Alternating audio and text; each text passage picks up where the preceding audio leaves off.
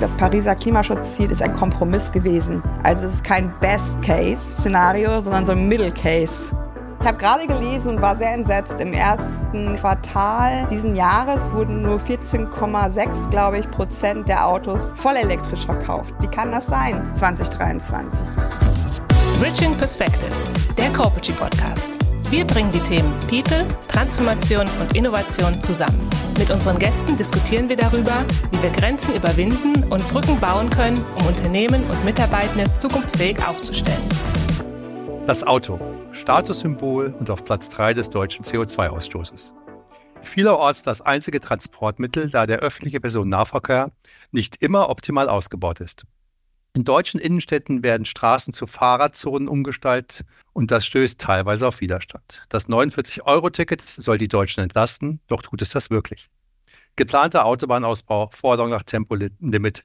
Im Netz ernten die, die sich für mehr Nachhaltigkeit einsetzen, teilweise extremen Hass, Hetze und Morddrohung.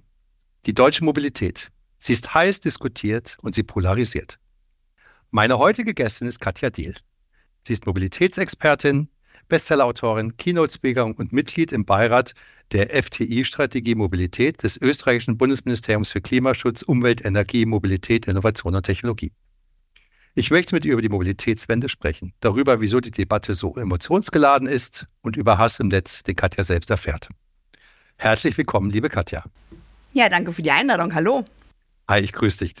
Du bist heute im schönen Hamburg, hast du gesagt, mal wieder. Ähm, und wir freuen uns, dass du einfach einen Augenblick Zeit für uns hast. Ähm, wir fangen immer so ein kleines bisschen an und ähm, äh, so ein bisschen was Persönliches vielleicht oder etwas, was vielleicht nicht jeder über, ähm, über dich kennt. Gibt es da etwas, was du uns verraten kannst und möchtest?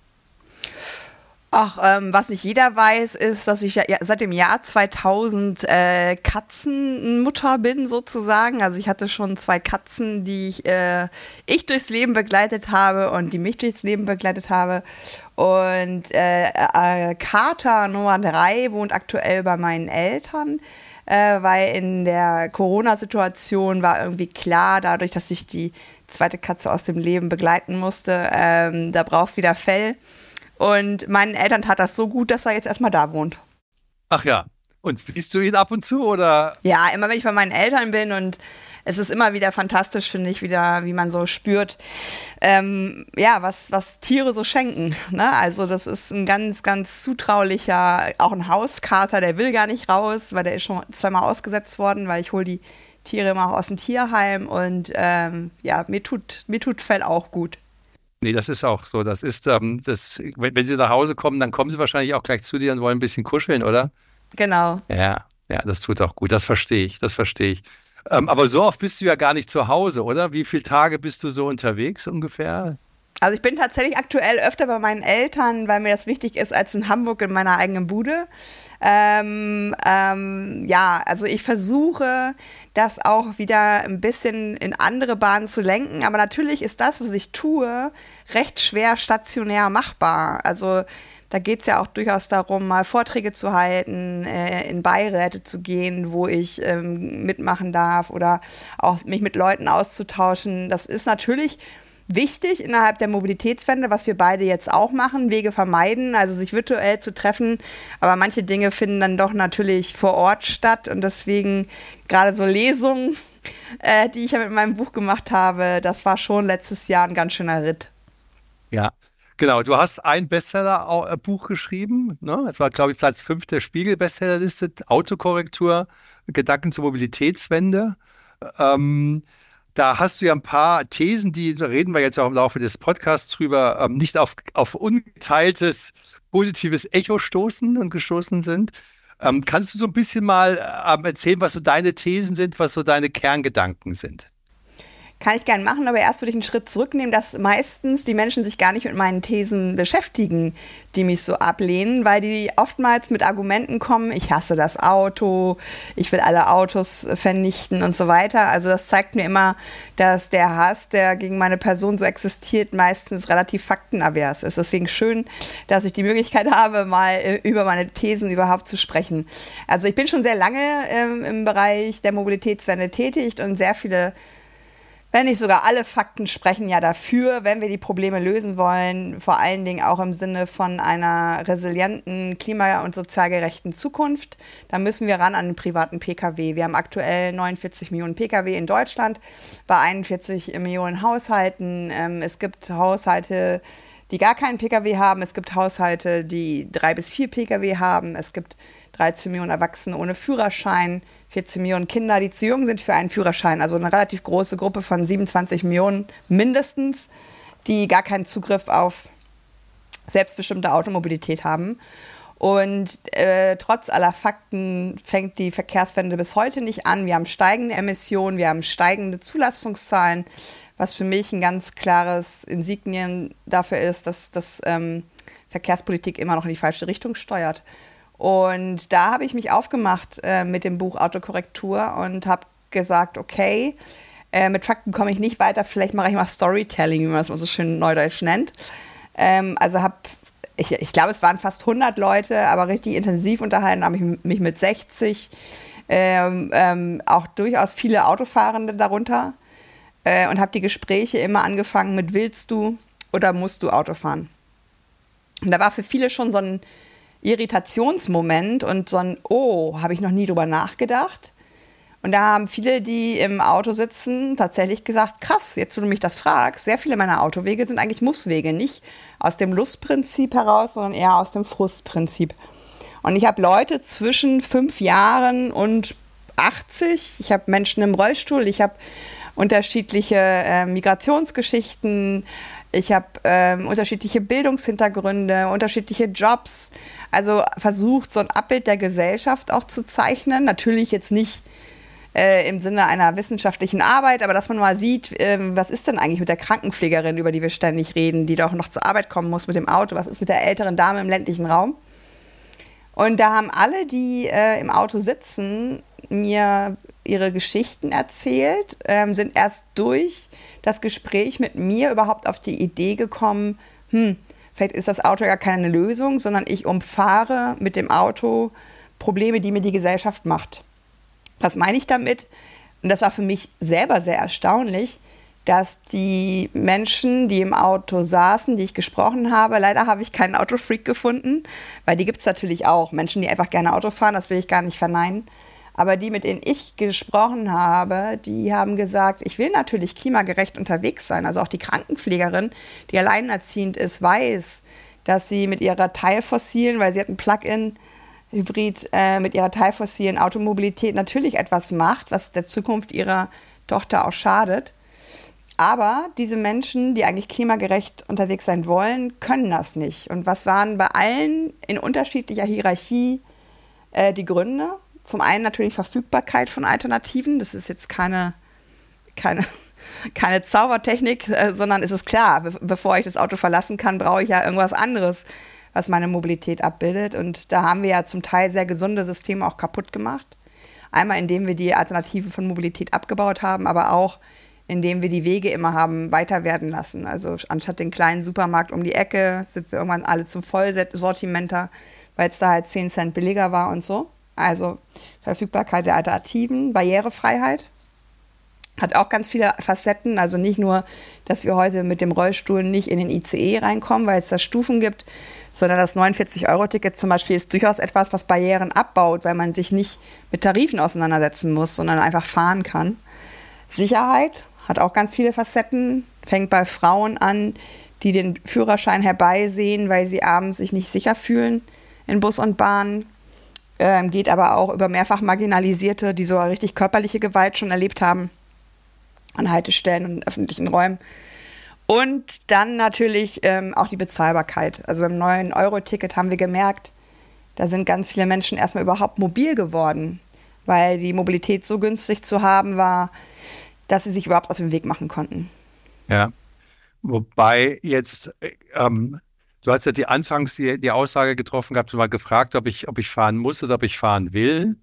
Und am Ende des Tages ist ja wahrscheinlich eine Frage, vom Punkt A nach B zu kommen. Das ist ja das Entscheidende. Deswegen hast du ja nicht Also sprichst ja häufig auch von Mobilität und nicht von Auto. Es geht ja einfach darum, von A nach B zu kommen. Nicht darum, dass ich irgendwie eine, eine, eine große Lust habe am Autofahren. Gibt es natürlich auch mit dem Cabrio irgendwie mal schön lang zu fahren oder über Rennstrecken, je nachdem, der eine mehr, der andere weniger, aber das, das wäre ja die pure Lust. Das andere ist ja der Transport von, von A nach B. Jetzt ist es natürlich so, ähm, dass es, ähm, das wirst du natürlich auch mal wieder hören, in Großstädten anders ist als auf dem Land. Ich bin eher ein bisschen ländlich groß geworden und als ich in Großstädten gelebt habe, habe ich das Auto gar nicht benutzt, ähm, sondern bin ich halt viel Fahrrad gefahren. Da ist der öffentliche Personennahverkehr super ausgebaut je kleiner die Orte werden, je anspruchsvoller wird das natürlich. Ähm, und da hast du aber auch deine, deine Forderungen oder deine, oder deine Wünsche, wie man das umsetzen kann, oder? Ja, das ist natürlich auch etwas, wo ich die Leute immer wieder frage, ist das denn gut, von etwas abhängig zu sein? Weil jedwede Abhängigkeit, egal in welche Richtung ähm, wir da gucken, ist ja nicht gut. Also abhängig zu sein und keine Alternativen zu haben, ähm, ist etwas, äh, was immer wieder zu Problemen führen kann. Und es ist etwas, was andere Leute ja ausschließt. Will heißen, in den ländlichen Räumen, äh, wo Menschen vom Auto abhängig sind, und diese Räume nenne ich durchaus strukturschwach, weil das ist ja nicht starke Struktur, wenn nur ein, eine Mobilität funktioniert.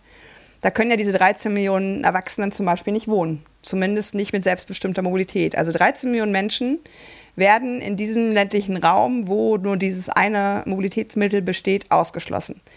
Und natürlich ist mir bewusst, wenn Menschen auf eine Alm ziehen mit zwei Ziegen und da ihre Landwirtschaft betreiben, dass die nicht erwarten, dass da ein Bus fährt oder dass es da Alternativen gibt. Das ist eine individuelle Entscheidung. Aber meine Eltern zum Beispiel wohnen in einer 60.000 Einwohner-Innenstadt und schon da funktioniert es nur mit dem Auto. Und das ist jetzt nicht ländlich, es fühlt sich aber ländlich an.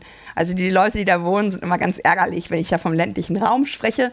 Aber was ist da? Keine Nahversorgung, kein gutes äh, Internet oder Handyempfang an manchen Tagen und äh, eben keine Alternativen zur Mobilität. Und deswegen will ich überhaupt nicht den Leuten, die jetzt auf dem Land wohnen und auf das Auto angewiesen sind, das Auto wegnehmen. Aber ich möchte sie laut machen, dass sie Alternativen wollen. Das fängt ja schon mit sicheren Radwegen an. Weil mit E-Bikes heutzutage kannst du ja ganz andere Strecken schaffen als mit Muskelradmobilität. Plus, dass ich auch auf der anderen Seite der Medaille sage, seid auch ein bisschen ehrlich zu euch selber, denn da ist auch viel Bequemlichkeit dabei. Ne? Also meine Eltern sind der einzige Haushalt mit nur einem Auto. Alle anderen haben eigentlich pro Person ein Auto. Und im ländlichen Raum werden 10 Prozent der Wege im Auto ähm, unter einem Kilometer gemacht und 50 Prozent unter fünf Kilometern. Also auch da sind schon Wege dabei, die anders gemacht werden könnten. Absolut. Also ich finde ja immer Optionsraumerweiterung ist das Schönste, was es gibt. Ja, ähm, also zu sagen, du kannst, aber du musst nicht. Und so verstehe ich dich ja durchaus auch. Du sagst ja, wenn ich dich richtig verstehe, ihr müsst Auto, Auto nicht verzichten, aber es wäre schön, wenn man andere Möglichkeiten hat, dann kann sich ja jeder frei entscheiden. Genau. Das ist ja, glaube ich, ich glaube, es ist ja auch ein Riesenunterschied, wenn wir nachher nochmal drüber sprechen. Ähm, was ja auch so widerfahren ist, äh, dass es ja nicht eine Aussage ist, ähm, es muss das eine weg sein, aber lass uns das andere doch dazu nehmen. Ja, die größte Freiheit ist für mich halt die Wahlfreiheit. Wenn ich eine Option habe und sagen kann, ich möchte jetzt Auto fahren, aber genauso gut könnte ich was anderes machen. Und es ist vor allen Dingen für mich etwas, äh, weil wir immer diese Freiheits- und Verbotsbegriffe da in der, in, im Raum schweben haben bei Mobilitätsdebatten. Ich als Radfahrerin bin momentan sehr unfrei. Also ich habe kaum sichere eigene Wege und äh, bin irgendwie auch ein bisschen selbst dafür zuständig, am Ende des Tages noch äh, zu leben, ähm, weil die Infrastruktur für mich das nicht tut. Und ich atme seitdem ich, also ich habe noch nie ein eigenes Auto besessen, seitdem ich also selbstbestimmt mobil bin, atme ich die Abgase ein von anderen, ich gebe Raum ab. Ich, ich habe hier in Hamburg sehr viel versiegelte Fläche die für Autos äh, exklusiv ist, die aber eigentlich öffentlicher Raum ist. Also auch da mal die, die Perspektive zu wechseln. Was bedeutet Automobilität eigentlich für die, die nicht im Auto sitzen? Absolut. Also ich bin ab selbst ein Dienstrad, kein Dienstfahrzeug und bin heute Morgen auch 40 Kilometer mit dem Fahrrad ins Büro gekommen. Mache ich aber auch nicht jeden Tag. Muss man auch dazu sagen, nehmen auch viel, viel Personennahverkehr. Aber trotzdem haben wir auch ein Auto, weil wir drei Kinder haben und die müssen auch von A nach B irgendwie mal transportiert werden. Aber das ist ja auch nicht ein Thema. Die, die Frage, die ich mir stelle, ist, ähm, was leitet sich aus deinem Wunsch ab? Ne? Und zwar einmal sozusagen, wahrscheinlich sind einige Forderungen gehen in Richtung Politik. Ähm, andere Forderungen gehen aber vielleicht auch in Richtung Gesellschaft oder das Individuum. Ähm, weil, weil gewisse Dinge, die du forderst, finde ich schön, aber ich weiß nicht, also Nahversorgung im ländlichen Raum, ich meine, wir wissen alle, dass das Gegenteil der Fall geworden ist, dass ist natürlich irgendwo auch, auch, auch verschuldet durch, hast du ja auch schon angedeutet, durch uns selbst. Ja? Wenn wir einfach 10 Cent sparen wollen am, am Ei oder am Brot ähm, und dann fahren wir lieber viel weiter, dann ist natürlich der kleine Bäcker ähm, einfach nicht überlebensfähig. Und ähm, ähm, aber lass uns, bevor wir darüber gehen, wie kann man das umsetzen, vielleicht nochmal ganz kurz zusammenfassen. Was sind denn sozusagen deine, deine Ideen, um, sagen wir mal, Mobilität auch außerhalb von Großstädten ähm, für jeden in einer angenehmen Art und Weise erreichbar zu machen? Also erstmal natürlich ist es auch individuell, weil Politik ist ja nicht nur im Bundes- oder Landtag, sondern Politik ist ja auch auf der Straße. Auch die Konsumentscheidungen, die wir treffen, sind ja äh, politisch. Also deswegen mag ich nicht so gerne dieses, ähm, was andere Leute manchmal so sagen, ähm, wir dürfen nicht immer aufs individuelle Verhalten gehen, aber das individuelle Verhalten prägt ja den Alltag. Und wenn ich dann mir so einen V8 Diesel Dodge Ram kaufe, ähm, was natürlich legal ist ähm, und was auch überhaupt nicht limitiert ist, aber da limitiere ich das Leben von Katja, indem sie, wenn sie morgens die, die Fenster offen stehen hat, äh, eine halbe Stunde den Dieselgestank in ihrer Bude hat, obwohl sie im vierten Stock wohnt. Und ich werde wach, weil, weil das einfach laut ist, das Ding. Ne? Also das ist eine Konsumentscheidung, die dieser Mensch getroffen hat, es macht ihm wahrscheinlich Spaß, es ist ein Mann, das weiß ich. äh, aber mich limitiert das halt. Aber natürlich müssen die großen Dinge in der Politik äh, geschehen. Und da ist ehrlich gesagt, und das ist ganz doof, finde ich, 2023 sowas sagen zu müssen, da ist ehrlich gesagt der erste Hinweis, den ich habe, ähm, Verkehrspolitik müsste sich an Gesetze halten. Weil es tut sie aktuell nicht. Ähm, Klimaschutzgesetz in Deutschland, Pariser Klimaziele. Wir haben Verträge unterschrieben. Und die zu erfüllen, das auch nochmal als Erinnerung, das Pariser Klimaschutzziel ist ein Kompromiss gewesen. Also es ist kein Best-Case-Szenario, sondern so ein Middle-Case. Also es ist nichts, äh, es ist nichts, worüber man jubeln sollte, wenn man es denn schaffen würde. Aber es ist auf jeden Fall festgelegt bei diesem Pariser Klimaziel, die auch Deutschland unterschrieben hat, dass wir bestimmte CO2-Reduktionen ja erreichen wollen. Weil CO2 ist ja das Gas, was hinter äh, diesen ganzen Problemen steckt, die wir klimatisch haben. Und es kommt natürlich vor allen Dingen vom Verbrennen auch im Motor eines PKWs, also fossile Brennstoffe.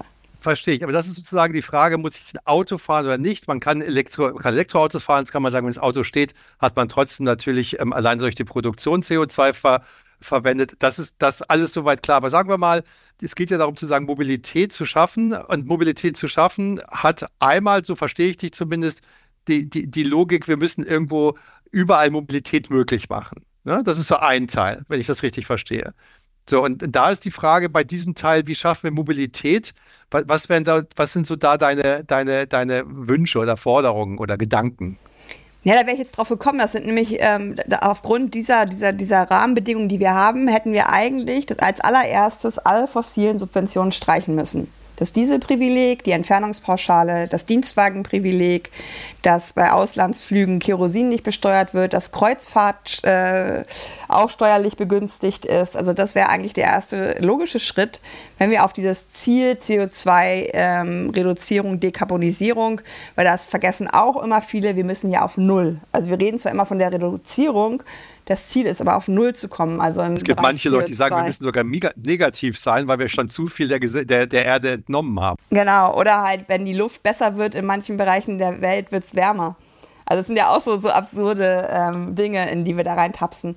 Und das wäre der erste politische Schritt, den ich gemacht hätte, weil ich ja dieses Ziel ernst genommen hätte.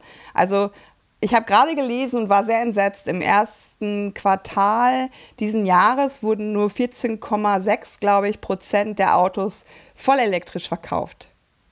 Da weiß man, wie die andere Zahl ist, die immer noch fossil betrieben ist. Wie kann das sein 2023? Na klar kann das sein, weil Dienstwagen immer noch steuerlich begünstigt sind und auch noch steuerlich begünstigt sind, wenn sie fossil betrieben werden. Ich habe eine Bundestagspetition eingereicht vor, also als der also ich möchte dir ganz kurz, ich will dir ganz kurz sozusagen, ich will nicht sagen widersprechen, aber einen anderen Blickwinkel geben, weil viele Probleme, die wir haben, sind durchaus auch, ähm, und ich selbst, ähm, wenn ich mir ein E-Auto kaufen würde, was ich gerne machen würde, würde ich sagen, solange ich es in der Stadt oder auf der Kurzstrecke fahre, wunderbar, kann ich aufladen. Langstrecke habe ich natürlich die klassischen Probleme ähm, äh, überhaupt, äh, ähm, wie, lange, wie lange warte ich, wie lange muss ich warten, um das zu tauschen. Da arbeitet meine Akkuleistung. Aber wir haben eine Eigentumswohnung und wir haben eine Tiefgarage, aber in der Tiefgarage darf ich keine Wallbox anbringen beispielsweise. Ja, so in der Sekunde bin ich weg. Wenn ich mich mit Fachleuten unterhalte und, und die sagen mir, naja, wenn du, wenn wir jetzt alle eine, eine Wallbox hätten, dann würden wir gar nicht den ganzen Strom liefern können. Ja, das ist jetzt sozusagen ein, andere, ein anderes Element. Aber ich kenne eine Reihe von Leuten, die sehr offen wären dafür, aber mit den Infrastrukturvoraussetzungen, den technischen Voraussetzungen, sich teilweise in der Praxis etwas schwerer tun. Manche können damit leben, manche können nicht damit leben. Also ich, ich finde es teilweise ist gar nicht so einfach, es zu wollen, ähm, ähm, aber schon ein paar Dinge sind nicht ganz einfach noch umzusetzen. Ja, also erstmal ähm, wäre mein Traum, Leute, die wirklich aufs Auto angewiesen sind, haben ein kleines elektrisches Alltagsauto. Aktuell haben wir einen maximal eventual Bedarfs-Pkw, der genau nämlich das soll, die Urlaubsreise nach Italien schaffen, äh, Ikea-Schrank, Oma auf dem Land, fünf Kinder wollen schwimmen fahren. Also wir gucken immer nach diesen Ausnahmeszenarien. Der Mensch in Deutschland fährt äh, statistisch 40 Kilometer mit dem Auto. Zum Beispiel mit, äh, ist es der Pendelverkehr. Und die heutigen Akkus haben meiner Kenntnis äh, am Tag. Und die heutigen Akkus haben meiner Kenntnis nach 400 bis 600 Kilometer Reichweite mittlerweile. Also da kommst du schon ab und zu mal hin und her, hin und her.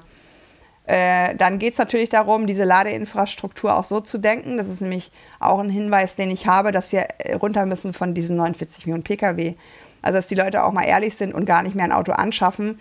Zumindest die, die keins brauchen. Ne? Dann haben auch die, die eins brauchen, mehr Platz.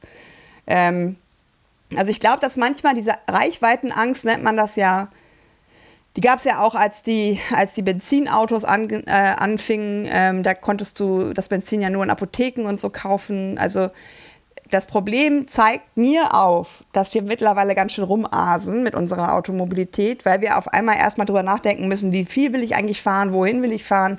Das, das ist, finde ich, eigentlich ein positiver, irritierender Moment. Sich aber deswegen kein voll elektrisches Auto äh, zuzulegen, halte ich für falsch, weil ich nicht glaube, dass der normale Autogebrauch heute nicht voll elektrisch darstellbar ist. Weil entweder hast du beim Arbeitgeber, und dafür würde ich mich dann halt einsetzen, ähm, Strukturen. Dann gibt es ähm, ganz viele Supermarktketten, die das jetzt aufbauen, ganz viele Fastfood-Ketten, die das jetzt aufbauen. Das kommt doch alles. Und Menschen, die ich kenne, die schon seit ich weiß gar nicht, kann das sein, zehn Jahren voll elektrisch unterwegs sind, die sagen, das ist heute Paradies auf Erden, meine Güte, dann, dann, dann, dann äh, stelle ich den Wagen da halt mal eine halbe Stunde hin und äh, mache Pause. Ne? Also lange Strecken sollte man ja auch mal unterbrechen. So. Also immer finde ich, auf das Mögliche zu achten wäre besser als auf das Unmögliche, weil es ist schon sehr viel möglich. Und wenn es dann, dann mal so ist, dass man mit dem Auto an die Adria möchte, dann macht man halt einen Mietwagen. Also das sind ja Probleme von Leuten, die in einem gewissen Mobilitätsniveau stecken. Also die, die, die, also worauf ich auch nochmal gerne kommen möchte, ist das sogenannte Mobilitätsarmut. Und das gibt es in Deutschland halt auch schon, dass Leute in, in, in Strukturen wohnen, wo es kein, kein oder kaum Alternativen zum Auto gibt, die teilweise überhaupt keine Mobilität haben. Ne? Weil, weil einfach ein Auto zu teuer ist. Und ich glaube, das heutige Mobilitätsverhalten einfach eins zu eins in eine voll elektrische Automobilität umzuwandeln, ist falsch. Deswegen würde ich halt gerne die Gelder haben, die ich eben benannt habe. Das sind nämlich mehrere Milliarden Euro.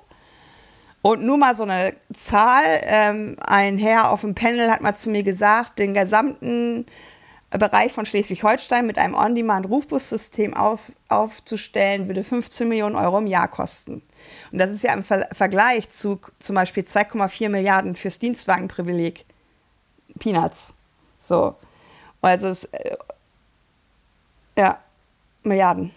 Nee, 15 Millionen, 15 Millionen zu 2,4 Milliarden, genau. Und On-Demand-Rufbussystem muss ich vielleicht ein bisschen erklären. Das ist etwas, was du per Telefon oder App bestellst. Dann wartest du 10 bis 15 Minuten. Das kann man halt im Algorithmus einstellen. Dann kommt es zu dir und du fährst los auf deinem Weg und auf diesem Weg steigen vielleicht andere Personen zu, die eine Teilstrecke zusammen mit dir fahren. Also so eine Bündelung. Und ähm, das sind zum Beispiel Sachen, das würde, würde meinen Eltern und ihren Freundinnen, die alle verrentet sind und nicht mehr 17.04 Uhr irgendwo sein müssen, sondern einfach sagen, morgen möchte ich in die Stadt, komplett genügen. Genau, wobei ich glaube 15 Millionen, auf, auf was war das bezogen? In ganz Deutschland? Ein in ganz Schleswig-Holstein. Achso, in ganz Schleswig-Holstein. Okay halte ich für relativ wenig. Also die Zahl würde ich gerne irgendwie nochmal mal, noch mal so sehen, was darin sozusagen abgeschlossen oder in, in, inkludiert ist. Ähm, äh, weil, weil das ist, sind da die laufenden Kosten auch drin. Was zahlt man dann dafür? Was war die Überlegung, was man dann pro Fahrt zahlt? Also der Herr kam aus der Verkehrsbranche und er hat das eigentlich als Beweis nehmen wollen, dass ich es teuer finden soll. Und ich habe ihm halt gesagt, nee, es ist billig. Und das, der Trick im ländlichen Raum ist, da mit Taxiunternehmen und Verkehrsunternehmen zusammen zu arbeiten, also Kernkompetenzen zu bündeln. Ein Softwareunternehmen, da brauchst du dann sozusagen nur das Tablet im Taxi, was diesen Algorithmus kann, äh, weil im Land werden eigentlich morgens die Krankenfahrten abgegolten. Das ist der Taxiverkehr auf dem ländlichen Raum. Wenn das abgegolten ist, könnte dieses Taxi in, diesen, in dieses System eingespiesen werden und die Mobilitätslücken zur nächsten großen Haltestelle zur nächsten Stadt, zum nächsten Ortskern, wie auch immer, schließen. Ähm, in, in, ähm, in Murnau, äh, das, da heißt das Produkt Omobi, kostet die Fahrt immer 2 Euro. Ja.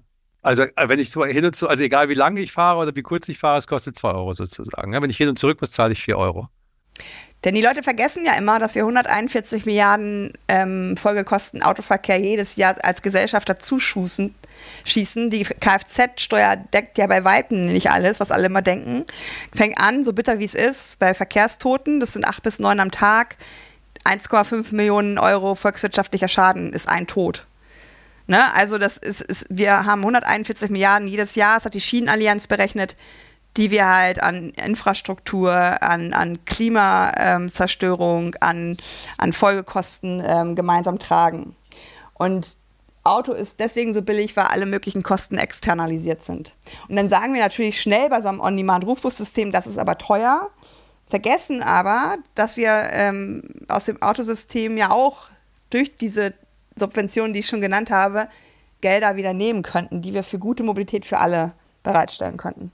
Wenn du dir vorzeichnen würdest, wie Deutschland sozusagen in, nach einer Mobilitätswende aussehen würde, auf Land und auf Stadt, wie würde dann sozusagen deine Utopie aussehen? Die Mobilitätsutopie von Katja Diel? Also auf jeden Fall wird ganz, ganz viel Raum für Kinder, für, für langsame, in Anführungsstrichen, weil sie vielleicht älter oder behindert sind. Also für die Gruppen, die wir gerade vergessen, wird ganz viel Raum geschaffen.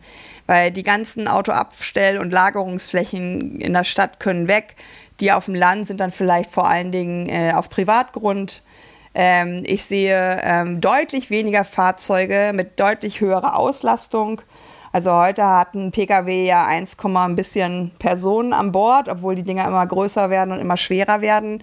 Das sind zukünftig Fahrzeuge, die sich autonom bewegen und vielleicht auch äh, gar nicht so äh, mit, mit 50 und 100 km/h, sondern in der Stadt brauche ich sowas wirklich vielleicht, wenn ich eine Behinderung habe oder, oder was zu transportieren habe. Aber ansonsten, wenn ich gesund bin, gehe ich halt zu Fuß mit dem Fahrrad oder dem ÖPNV. Also ich sehe ganz viel. Ich gehe aus meinem Haus raus hier in Hamburg. Normalerweise gehe ich nie auf die andere Straßenseite, obwohl es ein Wohngebiet ist, weil da muss ich durch zwei Reihen Autos und über die Fahrspur. Da sagt man, geh hier in mir. Nee, Katja, komm, bleib mal schön hier. Geh hier, wo, wo du nicht drüber nachdenken musst, was du tust.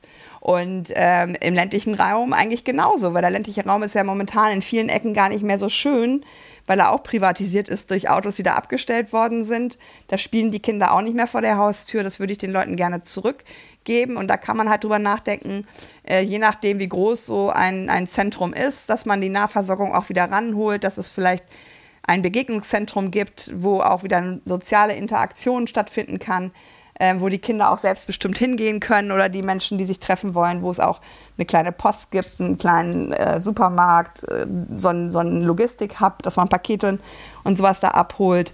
Also ich sehe Entschleunigung, ich sehe viel Grün, ich sehe Klimaresilienz, ich sehe Begegnung, ich sehe sichere Räume, weil sie halt den ganzen Tag über belebt sind und nicht nur monofunktional. Also ganz viel Lebensqualität sehe ich vor allen Dingen, die wiederkommt.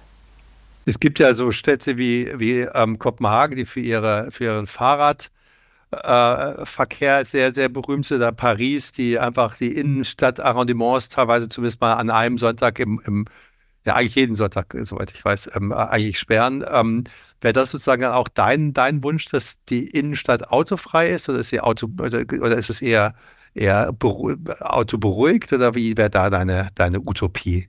Ja, das ist ja immer wieder, finde ich, so interessant, dass wir oftmals, wenn wir von Autos sprechen, so emotional werden, als würden wir über äh, Menschen sprechen.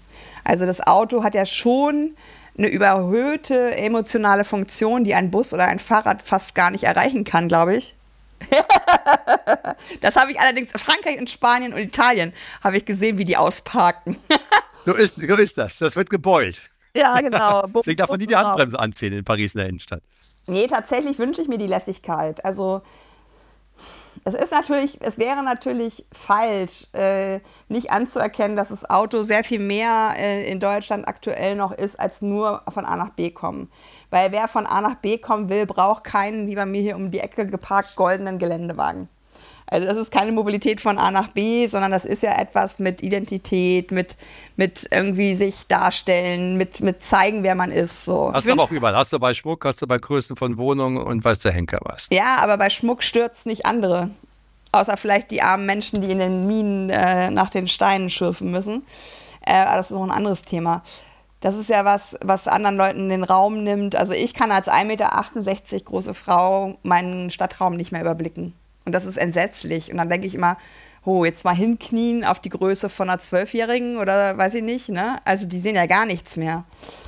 Und da wünsche ich uns eine Lässigkeit. Das habe ich in Paris erlebt, wo Anne Hidalgo als Oberbürgermeisterin ja gerade die Stadt auch umbaut und den Menschen zurückgibt. Und äh, da ist Feierabend und Business-Typen und Business-Frauen äh, greifen nach ihrem Smartphone, buchen sich einen Scooter oder ein Elektromoped und fahren damit auf den geschaffenen sicheren Wegen äh, zum nächsten Bahnhof, zur nächsten Haltestelle, wie auch immer. Also das ist so fluide, das ist so diese sogenannte Seamless Mobility, also diese übergangslose Mobilität. Und da ist ja dann auch mehr Geld in der Haushaltskasse, weil wenn du ein Auto ähm, im Haushalt hast, das sind schnell 400 Euro im Monat, wenn du ehrlich bist die du dafür ausgibst. Und da hast du natürlich ein Mobilitätsbudget, was du ganz anders nutzen kannst. Und zum Not nimmst du dir halt einen Mietwagen Ferrari Testarossa am, am Wochenende, keine Ahnung, wenn du das Aber man wird brauchst. ja so ein bisschen geizig. Ne? Also das Auto benutzt man und wenn man das mal umrechnen würde, wie viel das Auto im Monat kostet und dann sagt, komm, dann nehmen wir halt mal ein Taxi heute hin und zurück auf einmal fängt man dann, also bei mir ist es zumindest so, dass man dann irgendwie, komm, dann laufe ich doch lieber zu Fuß, als dass das Taxi irgendwie so zahle. Ne? Also das ist ja ein bisschen verrückt. Da muss man sich schon mal so ein bisschen hinterfragen. So, das sagst du ja auch. Und das, du hast ja ein bisschen auch so die Forderungen an die Politik mal geäußert. Vielleicht nochmal die Forderungen weil ich glaube auch, dass es auch bei, auch bei, man kann immer sagen, die Politik muss was machen, aber man kann genauso gut auch bei sich selbst anfangen. Was würdest du denn sagen? Was sind so die drei Dinge, die du dir wünschen würdest, damit dein Gedanke umgesetzt wird, was jeder Mensch machen sollte? Also beim, beim Neuanschaffen oder beim Austausch eines Dienstwagens, weil 64 Prozent der Neuzulassungen sind mittlerweile ja Dienstwagen und das sind nicht nur Außendienstwagen, sondern ganz oft Boni und Gehaltsbestandteil. Da würde ich einmal Arbeitgeber sagen, ähm, denk doch mal drüber nach, ob du von diesem Modell weg willst und nicht ein Mobilitätsbudget auslobst. Und von Arbeitnehmerin würde ich sagen, kauf doch, bevor, also bevor du den Wagen nimmst, beobachte mal dein Alltagsverhalten und kauf dann andersgemäß in dem Sinne, dass du sagst, ich brauche tatsächlich ein Auto, aus welchen Gründen auch immer, aber dafür reicht, keine Ahnung, ein Kleinwagen. Ne? Und dann kann ich mir zur Not aus der Flotte mal einen größeren nehmen. Dann, wenn du das Auto dann doch immer noch fährst, äh, eine Bequemlichkeitskarte einführen. Also immer, bevor man einsteigt, sich fragen, warum mache ich jetzt diesen Weg mit dem Auto? Und wenn man dann ehrlich sagt, hm, aus Bequemlichkeit, bei jedem dritten Mal ähm, ähm, ankreuzen Bequemlichkeit, äh, muss das vierte Mal anders gemacht werden. Ja, cool. Dass man einfach seine eigene Routine unterbricht. Und ähm, letztlich. Hat ja was mit der eigenen Gesundheit nebenbei gesagt. Ja, es ist ja alle, also vor Corona hat der Deutsch, durchschnittliche deutsche Mensch 400 Meter am Tag sich bewegt. Und jetzt? Wahrscheinlich noch weniger. Also ich habe keine neue Statistik leider, aber. Und, der dritte Punkt wäre für mich tatsächlich überlegen, hast du ein Fitness-Abo? Äh, wenn ja, was machst du bei Fitness? Ähm, wenn du zum Beispiel auf dem Spinningbike gehst, äh, vielleicht machst du es am Wochenende mal auf dem echten Fahrrad und hast ein viel schöneres Erlebnis, als wenn du das in einer geschlossenen Halle machst. Absolut, absolut. Das ähm, finde ich, das sind, ich glaube, es ist immer auch wichtig zu sagen, was fordert man und ich glaube, es ist auch genauso wichtig, das finde ich immer schön, was kann ich selbst machen. Ne? Und dieses Hinterfragen ähm, finde ich toll. Es gibt auch Automobile, die auch Kleinwagen, die sozusagen eher auch von ihrer Akkuleistung und vom Gewicht und allem aufgelegt sind auf kürzere Strecken.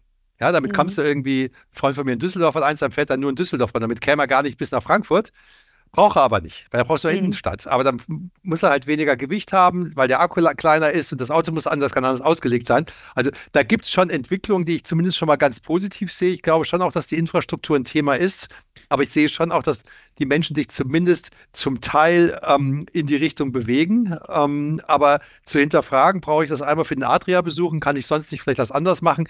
Ähm, ist doch auch auch eine schöne, schöner Gedanke. Ähm, wir haben so eine kleine Zwischenrubrik, die nennt sich Bullshit-Detektor. Wo wir mal so sagen, welches Wort ist irgendwie so sinnentleert mittlerweile, wird es verwendet, was du einfach nicht mehr hören kannst. Gibt es da bei dir irgendwie so ein Bullshit-Wort, das du nicht mehr hören kannst? Technologieoffenheit. Also ich habe ein ganzes, ähm, ein ganzes, wie soll ich sagen, äh, Bullshit-Bingo-Papier. Ähm, tatsächlich, ähm, weil ich ähm, mit so vielen Was steht Sachen, da so drauf?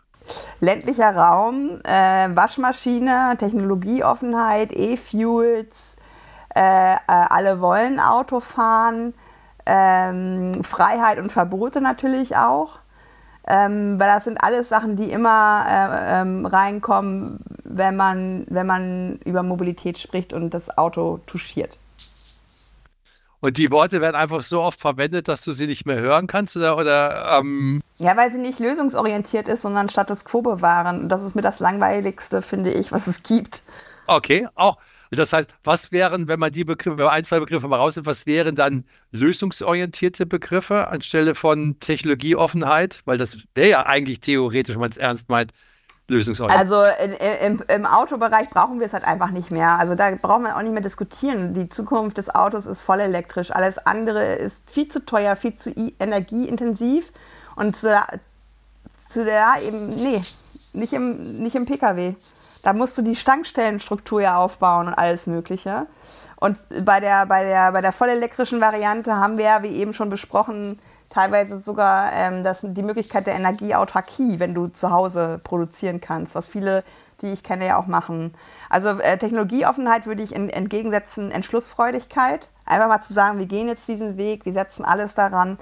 Denn wir werden ja nicht 49 Millionen Pkw in die Zukunft bringen sorry to say, weil da sind so viele Ressourcen aus dem globalen Süden äh, äh, drin, ähm, die wir nicht verballern werden für unsere nichtsnutzige Autoimmobilität, weil ein Auto bewegt sich ja nur 45 Minuten am Tag.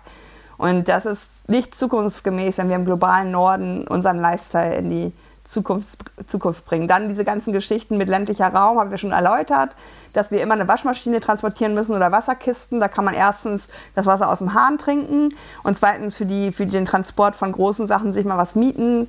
Dann äh, diese Geschichte, dass die erste Regel der Verkehrswende immer noch ist, Wege vermeiden und verkürzen. Das ist natürlich aber nicht sonderlich sexy, weil es nicht unbedingt technisch ist. Zweite Regel ist verlagern von Flug auf den Zug und erst dann kommt die Elektromobilität zum Beispiel als technische Verbesserung. Weil technische Verbesserungen ähm, haben ja auch immer die Gefahr des sogenannten Rebound-Effektes. Also es gibt jetzt schon aus anderen Ländern, die mit der automobilen Elektromobilität weiter sind, äh, Statistiken, die zeigen, dass Menschen, die elektrisch unterwegs sind mit dem Auto, denken, ja, ich fahre ja grün kann ja auch alles fahren. Das ist damit nicht gemeint, weil die Versiegelung und der Raumklau und auch Elektroautos sind ab einer gewissen Geschwindigkeit laut, gerade wenn es geregnet hat. Ne? Und Mikroplastik ähm, aus Autoreifen und so ist die größte Quelle. Also da immer hinzugucken und immer auch vielleicht sich ein bisschen mehr ähm, Entscheidungsfreude, aber auch Abwägung und ein bisschen weniger, ich sage es jetzt einfach mal offen, Technologiegeilheit zu haben. Also einfach mehr wieder an den Menschen und seine Bedürfnisse ranrücken. Und wir fahren alle nicht in Urlaub an einen Ort, wo es vollgeballert ist mit Autos. Machen wir nicht. Weil wir wollen uns ja erholen. Und warum wollen wir uns nicht im Alltag erholen? Okay. also Car Detox auch zu Hause sozusagen. Genau. Ne? Ich würde gerne noch einmal ähm, ein anderes Thema anschneiden, das ich sehr, ähm, das ich sehr ernst und sehr wichtig finde. Ähm, du warst, glaube ich, irgendwie Anfang Februar bei Anne Will zu Gast und danach, glaube ich, warst du irgendwie eine Woche später so irgendwie, in, ich glaube, es war in Lübeck äh, bei Friday for Future ähm, und hast dort ähm, äh, deine Thesen kundgetan und ähm, danach hast du extrem viel Hass im Netz bis Morddrohungen erfahren. Kannst du noch mal ganz kurz sagen, ähm, was ist passiert und ähm, was war der Auslöser, was ist passiert und dann lass uns darüber vielleicht einfach mal ein bisschen sprechen. Ja, das ist halt, ähm, einmal war natürlich der Auftritt bei Anne Will etwas, wo ich, ähm, das habe ich erstmalig gemacht, wo ich äh, einfach einem, einem Millionenpublikum äh, bekannt geworden bin ähm, und ähm, gemerkt habe, das war aber vorbereitbar, ähm, dass da automatisch, weil es bin ich, seitdem ich selbstständig bin, hat das immer mehr zugenommen. Ne? Wenn, ich, wenn ich irgendwo, weil ich bin halt manchmal das Kind, was sagt, der Kaiser ist doch nackt. Also alle reden immer über Radwege bauen, ÖPNV ausbauen, la la la la la, aber keiner redet darum, darüber, dass es halt nur funktioniert, wenn das Auto Privilegien verliert. Und Privilegien ist und ja die immer Botschaften etwas. hast du sozusagen, also bei Anne Will dann einfach mal gesetzt. Genau, dass es einfach Quatsch ist, Autobahnen zu bauen, um Staus zu lösen, weil das ist induzierter Verkehr. Also es hat jede mögliche Wissenschaft schon bewiesen. Und das haben ja auch die Pop-up-Bike-Lanes, also in Corona äh, bewiesen, dass wenn wir Fahrradwege bauen, der Verkehr entsteht, entsteht dann auch. Ne? Also es ist einfach bewiesen, äh, die Infrastruktur, die du baust, baust, den Verkehr wirst du ernten. Naja, da war ich vorbereitet, da hatte jemand meine Mails genommen, meine Socials und da habe ich den Shitstorm sozusagen verpasst. Und dann, genau wie du sagst, war ich fünf Tage später in Lübeck, äh, wo ähm, Fridays for Future ihre Gedanken zur Kommunalwahl vorgestellt haben. Die haben einen Architekten eingeladen und mich zur Mobilität. Der Architekt hat äh, verkürzt, aber sehr in, vor Ort sehr dezidiert äh, ähm, ausgesagt, wir dürfen nicht weiter zersiedeln und auch das mit den Einfamilienhäusern wird nicht so funktionieren. Ich habe halt gesagt, dass das mit dem privaten Auto äh, schwierig wird und dann habe ich am Ende gesagt, und wir müssen uns darauf vorbereiten. Das, ist, das sind die zwei klassischen Träume in Deutschland, Eigenheim und eigenes Auto. Und wir müssen andere Träume entwickeln, andere Werte entwickeln. Und wir müssen einen neuen gesellschaftlichen Vertrag haben, wo solche äh, Besitztümer in Anführungsstrichen, weil meistens sitzt ja eher auf Pump, ähm, nicht mehr die Rolle spielen, sondern die Menschen in sich den Wert finden. Da war aber die ähm, Schlagzeile, die die Zeitung da vor Ort gemacht hat, Katja Diel, Doppelpunkt, ähm, wir nehmen den Deutschen den Traum von Eigenheim und Auto, dann ein Foto von mir und Paywall. Also der, der Artikel war dann auch gar nicht mehr so krachig, aber die Überschrift. Und dann hat sich ein, haben sich einige Herren der, der Springerpresse um mich gekümmert, ein rechter Typ aus Köln. Ich war auf rechtsradikalen Boards und es waren, also ich habe jetzt, ich glaube, am Ende über 50 Anzeigen gestellt, aber auch lange nicht ja, mehr alles. Lass, lass aber bevor zu den Anzeigen kommen, so, dann, dann hat das sozusagen eine Dynamik erfahren. Und die Dynamik war dann jenseits vom Shitstorm. Ähm, wie ging es dann sozusagen, oder was, was passierte dann? Du hast ja gesagt, aber das gab es dann irgendwie, ähm, also nicht nur Shitstorm, sondern irgendwie Morddrohungen sogar gegen dich, die du wie auch immer ernst nehmen musstest? Oder, naja, keine Ahnung, was macht man damit, ja? Das macht mit einem natürlich was. Das macht ja einem, mit einem vor allen Dingen was, was Gesundheitliches, weil ich halt chronische Erkrankungen habe und da natürlich mentale Energie flöten geht und wenn du nicht schläfst, äh, ist das eh nicht gut. Also es waren halt Leute, also Herren, und da möchte ich nochmal darauf hinweisen, es hat nichts mit Online oder Offline zu tun. Weil viele sagen, ja, Social Media, nö. Passiert mir auch bei LinkedIn mit Klarnamen. Äh, mir haben Herren, das waren fast nur Herren, auch mit, mit ihrer gesamten Mail-Signatur geschrieben, dass sie mich drei Meter unter der Autobahn einbetonieren wollen oder mit 240 auf der Autobahn umfahren wollen. Ja, das waren so die Szenarien. Und natürlich ganz viele äh, sexuelle Geschichten auch, ja. Und hast du, kannst du sagen, dass, also du sagst, es war sowohl online wie offline, also hast du es auch persönlich erlebt, ähm, also auf der Straße oder oder ähm, war ja, das jetzt so bekannt bin ich jetzt glaube ich nicht, dass den, Nein, nein, gut, hätte er sein, hätte er sein können, dass. Aber mir wurde, ähm, also meine Adresse ist nicht mehr im Internet, aber das Internet vergesst ja nie, beziehungsweise diese, äh, diese Agitatoren haben auch äh, ihre Listen also mir wurde schon auch äh, nachts um halb eins dann Pizza geschickt Oder Döner, obwohl ich weder Fisch noch Fleisch esse, weil über die tolle Plattform Lieferando das ja auch möglich ist, ähm, wenn du Barzahlung eingibst und so, soll jetzt kein Tipp sein, aber ich habe mich mit Lieferando da auch ziemlich auseinandergesetzt. Die wollten meine Adresse nicht sperren, weil ich würde nie bei denen bestellen, weil ich das Business nicht gut finde, Plattform-Business. Nee, das war schon alles sehr konkret und ich bin das leider auch gewöhnt. Aber es war natürlich in der massiven Woche, die es da auch hatte, nochmal eine ganz andere Art von Eskalation. Dann bin ich das mit dem Anwalt durchgegangen und da ist mir halt klar geworden, wie schwierig es wird, äh, sich da zu wehren als Opfer. Einmal durch das System, dass du als Opfer da so viel Arbeit reinstecken musst. Ich glaube, drei Arbeitstage. Du musst in so Dokumentmasken das reinpflegen, liest es dann natürlich auch doppelt und dreifach. Und ähm, ja, also es, es, ist in Hamburg gibt es so eine Meldestelle. Es waren, glaube ich, sechs Schritte, die ich immer machen musste, inklusive immer noch Adresseingabe von mir und so. Ja, und jetzt kommen allmählich die Antworten von den Staatsanwaltschaften zurück und 90 Prozent bisher äh, Meinungsäußerung. Also es wäre halt auf meine Arbeit bezogen und deswegen keine Bedrohung.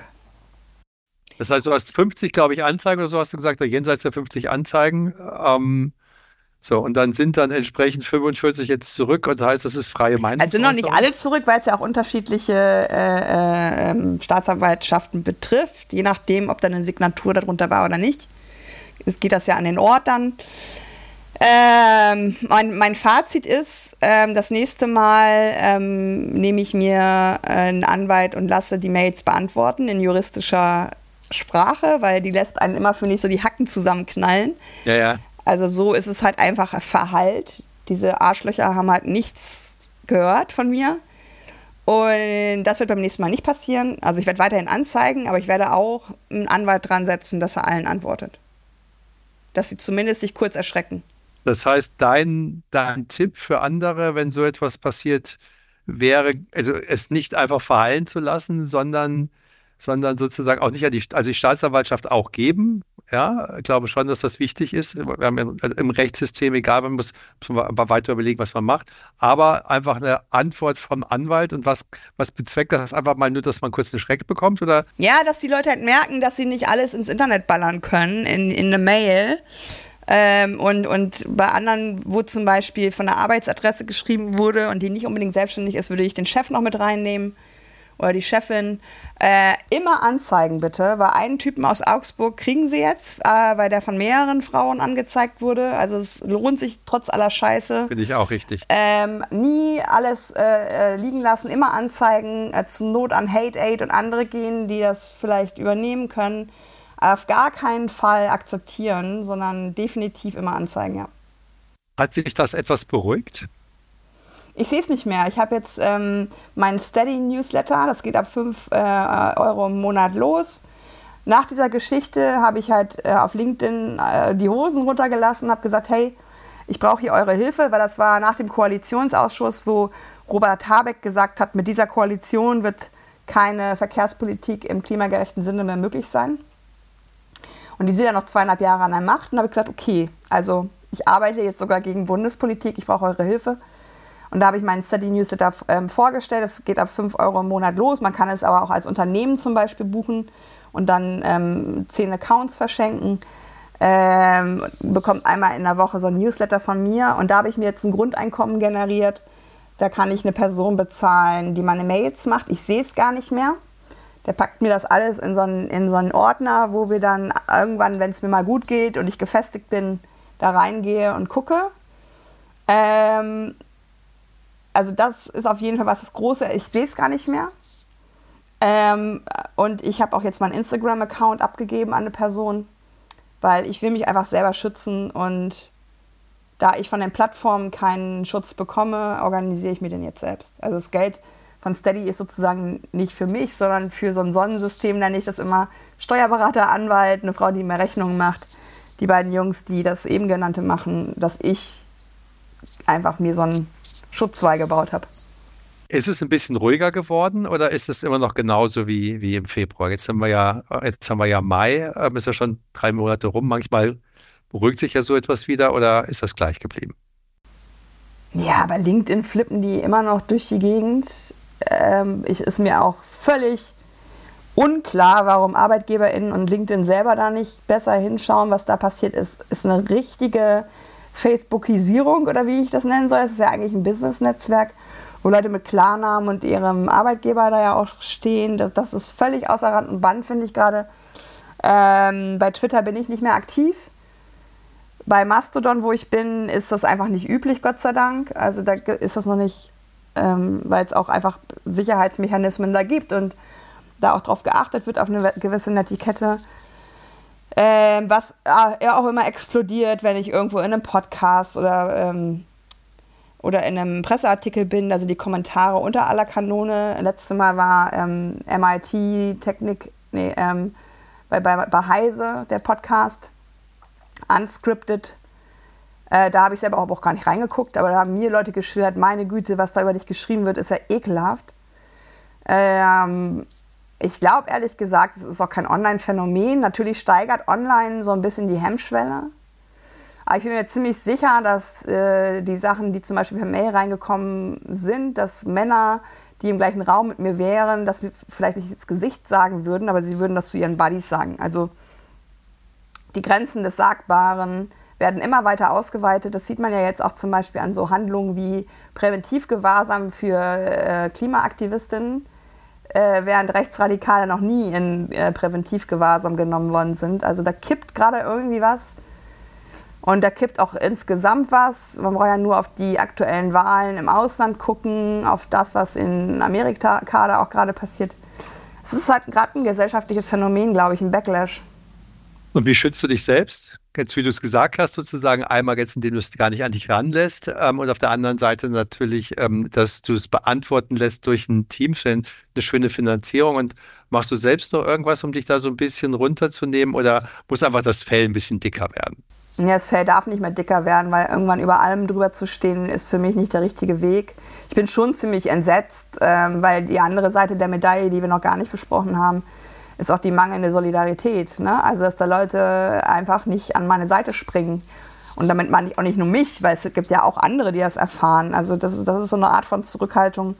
Verstehe ich nicht, aber ich verstehe auch nicht, wie Frauen immer noch Germany's Next Top Model gucken können.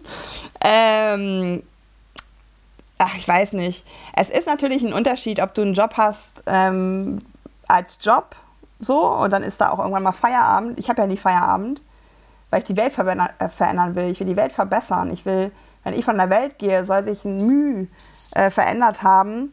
Und vielleicht ist das, ist das dicke Fell daher, dass ich mich einfach auf der richtigen Seite fühle, dass ich ein Netzwerk habe von Menschen, die das Gleiche tun.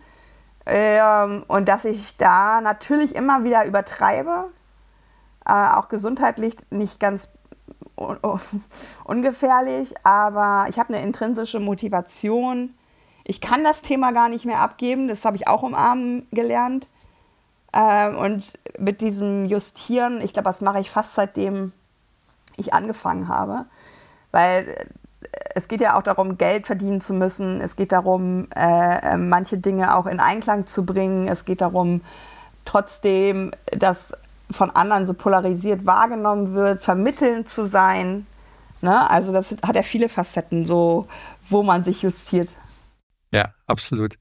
Das, ähm, normalerweise haben wir noch eine Rubrik, die nennt sich Zukunftsvision, aber da wir so oft über die Zukunft gesprochen haben ähm, und ähm, du auch so gesagt hast, hey, ich bin doch ein unverbesserlicher Optimist und ich möchte ein kleines bisschen die Welt besser machen, ist das für mich eigentlich schon quasi ein wunderbarer Schlusssatz ähm, und eine schöne, ein schöner Gedanken, einfach an den Dingen, an die man glaubt, weiterzuarbeiten, auch wenn einmal nicht nur Wind entgegenweht, sondern ähm, viel mehr, viel Schlimmeres. Ähm, liebe Katja, ich möchte mich ganz, ganz herzlich bedanken dafür, dass du dir die Zeit genommen hast, mal deine Gedanken hier zu äußern und dass ich mich mit dir unterhalten durfte. Und ich wünsche dir alles, alles Gute für die Zukunft. Dankeschön.